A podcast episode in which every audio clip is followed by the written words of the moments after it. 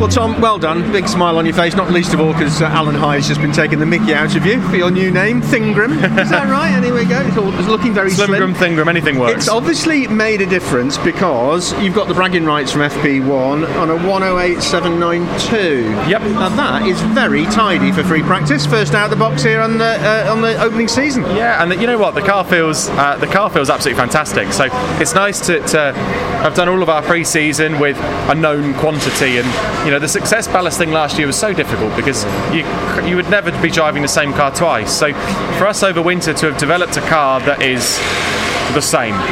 We haven't got to think about what's it like with 75, what's it like with zero, what's it like with you know 30 something kilos. So from that perspective, it's really nice to be on a level that we know exactly what we're with every weekend. So it, it, it's meant that over winter we can really refine exactly the balance of the car and the performance window of the car.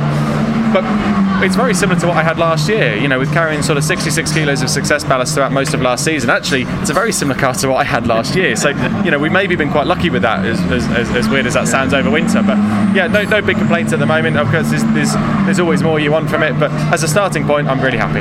It's very blustery out there. It's cold today as well. Track temperature's low. Is the is the wind affecting the, the balance at any point around the circuit? It's very windy. Yeah, you feel it in, in various places, a bit sort of buffety, but it's not, not too bad at the minute. So we'll, we'll see how it goes for the rest of the day. There's grey clouds coming over, but yeah, we'll, we'll, we'll wait and see. You're obviously happy with the balance of the car um, starting today. Is there more to come out of it?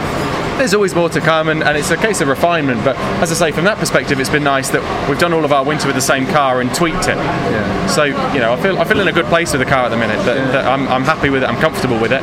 Is there more to come? There's always more to come. There's always more you can find. But as a starting point, I'm I'm, I'm, I'm happy. To start the 2022 season with your name at the top of the timing board, photograph that, stick it in your album. Yeah. I mean, I'm not, I'm not going to get too excited just yet, but it's uh, we'll wait and see if it's uh, if we're still there come qualifying later on. Enjoy your porridge. Thanks, mate. Cheers, mate.